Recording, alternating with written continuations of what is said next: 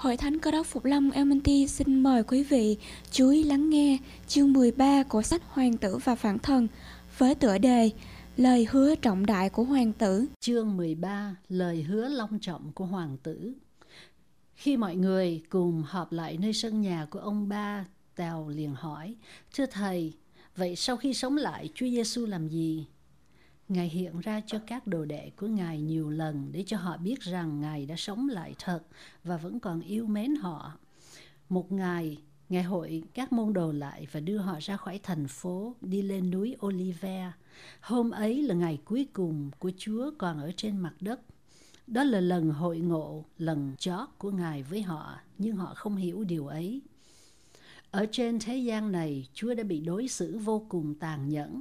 Quý vị có biết rằng Ngài rất vui mừng mà được trở về trời là nơi thiên sứ thờ lại và rất sẵn lòng làm theo ý Ngài không? Nhưng không thật vậy đâu. Ngài vẫn còn yêu gia đình của Ngài ở trên mặt đất và thường nghĩ đến họ luôn. Ngài đã phán: "Này, ta thường ở cùng các con luôn cho đến tận thế." Sách Matthieu đoạn hai mươi tám câu hai mươi. Đức Chúa Giêsu và các môn đồ bao quanh Ngài trên núi. Ngài đưa tay ra ban phước cho họ. Và này, Ngài từ từ được cất lên không trung ở giữa họ. Ngài thăng thiên càng lúc càng cao hơn, trong khi các môn đồ nhìn lên, cố vận dụng nhãn lực để nhìn lấy hình ảnh Chúa lần cuối cùng. Sau rốt, một đám mây rực rỡ che Ngài khỏi mắt họ. Cả bầu trời đều chờ đợi và đón tiếp Hoàng Tử trở về. Một áng mây hợp bằng thiên sứ hộ giá Ngài vào trong thành thánh của Đức Chúa Trời.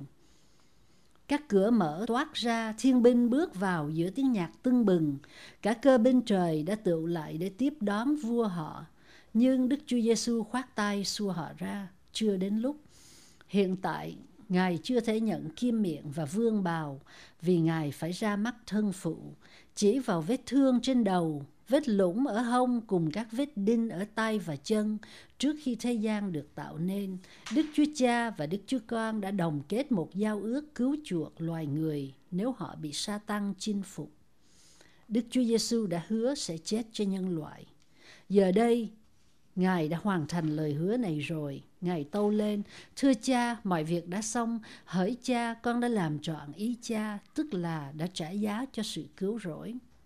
Đức Chúa Cha rất thỏa lòng về Đức Chúa Con. Ngài đã cứu chuộc thế gian lạc mất. Tình yêu đã chiến thắng.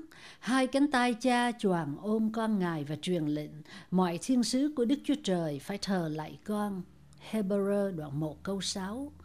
Với niềm vui khôn tả, cả cơ binh thiên sứ phủ phục trước Chúa với tiếng ca vui mừng tràn ngập thiên đình rằng: "Chiên con đã chịu giết, đáng được quyền phép, giàu có, khôn ngoan, năng lực, tôn quý, vinh hiển và ngợi khen."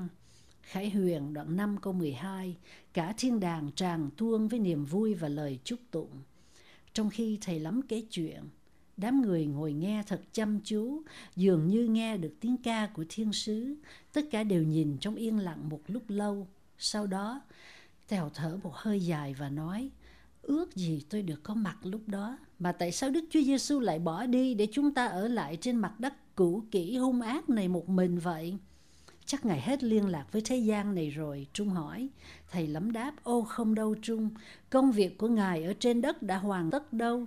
Thế giới vẫn còn tràn ngập điều ác, đau khổ và chết chóc.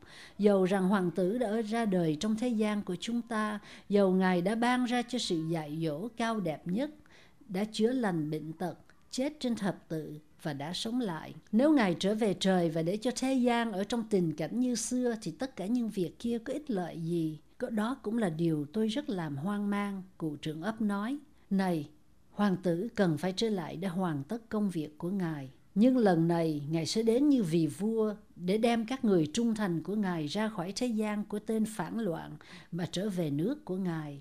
Rồi Ngài sẽ hủy diệt tên phản loạn cùng những kẻ theo nó. Bây giờ công việc cứu người của Ngài mới hoàn tất." Thầy lắm kể: "Các môn đồ cũng buồn rầu như em vậy đó Tèo. Khi Chúa lìa họ, họ đứng nhìn chăm mãi trên nền trời trống không rất lâu. Đức Thầy thân yêu của họ đã đi rồi. Người mà họ thường đi theo, thường trò chuyện hơn ba năm nay không còn ở với họ nữa. Trong khi họ cố giữ ngấn lệ khỏi tuôn trào, họ nghe có tiếng nói với họ như những tiếng nhạc tuyệt diệu. Nhìn lên, họ thấy có hai thiên sứ mặc áo trắng tinh đứng bên cạnh họ. Các thiên sứ nói: "Hỡi người Galilê, sao các ngươi đứng ngóng trên trời làm chi?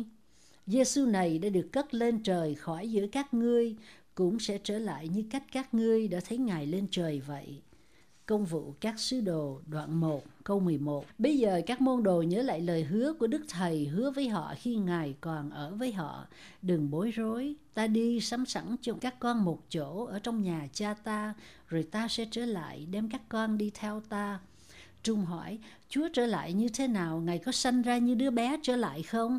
"Ồ không đâu Trung, Ngài sẽ trở lại như vị vua Chúa đã phán.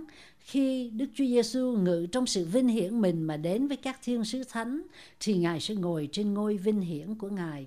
Matthieu đoạn hai mươi lăm câu mười một. Bây giờ Chúa sẽ khác hơn trước biết bao. Xưa kia Ngài là người từng trải sự buồn bực, biết sự đau đớn. Ngài rất khiêm nhường, ra đời trong chuồng bò, được nuôi dưỡng trong trại mộc, đi từ nơi này đến nơi khác để phục vụ kẻ khác, không còn chỗ nào gọi là nhà mình cả. Ngài đã bị lên án là kẻ trọng tội, bị đóng đinh trên cây thập tự, chôn nhờ trong mồ của kẻ khác.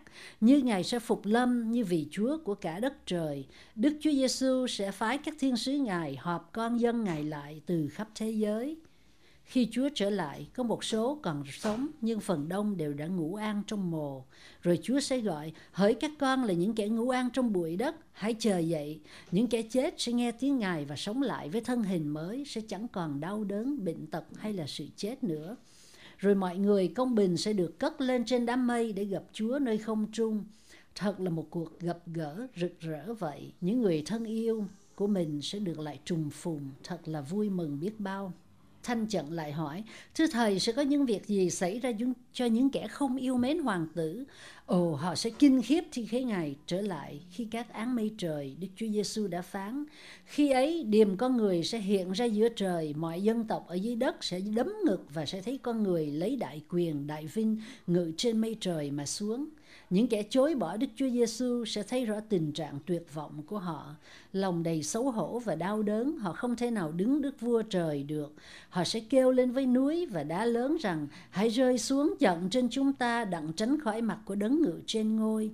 Vì Ngài thịnh nộ lớn của Ngài đã đến, ai còn đứng nổi. Khải Huyền đoạn sáu câu mười sáu mười bảy. "Ồ, điều đó làm cháu sợ quá. Nhưng mà Tèo ơi, em không cần phải sợ gì cả. Đức Chúa Trời mong muốn cứu chuộc em. Vì Đức Chúa Trời yêu thương thế gian, đến nỗi đã ban con một của Ngài, hầu cho hễ ai tin con ấy không bị hư mất mà được sự sống đời đời." Giăng đoạn ba câu mười sáu. Vị Hoàng Tử đã phải chịu chết trên tay cây thập tự để em khỏi chết. Không có gì cản trở không cho em vào nước Ngài, ngoại trừ em tự ý chối bỏ Ngài. Thanh nói: "Ồ, tôi nghĩ rằng tôi sẽ đợi đến lúc nhìn thấy Ngài trở lại, rồi tôi sẽ trở nên một cơ đốc đồ, chắc cũng chẳng trễ đâu." "Này Thanh, đừng làm vậy," Thầy lắm khuyên. "Khi Chúa trở lại sẽ trễ quá rồi. Em không còn ăn năn được nữa. Em phải đến cùng Chúa ngay hôm nay, trong khi hãy còn thì giờ. Hãy tìm kiếm Đức Chúa Trời đang khi mình gặp được. Hãy kêu cầu Ngài đang khi Ngài ở gần. Kẻ ác khá bỏ đường lối mình, người bất nghĩa khá bỏ các ý tưởng. Hãy trở lại cùng Đức Giê-hô-va, Ngài sẽ thương xót cho. Hãy đến cùng Đức Chúa Trời chúng ta, vì Ngài tha thứ dồi dào." Esai đoạn năm mươi lăm câu sáu câu bảy. Giờ đây là lúc em nên xưng tội mình và tìm sự thương xót. Khi Chúa trở lại sẽ quá muộn rồi vậy. Quý vị vừa nghe xong chương mười ba, xin mời quý vị đón nghe chương mười bốn với tựa đề "Đã gần tận thế chưa?"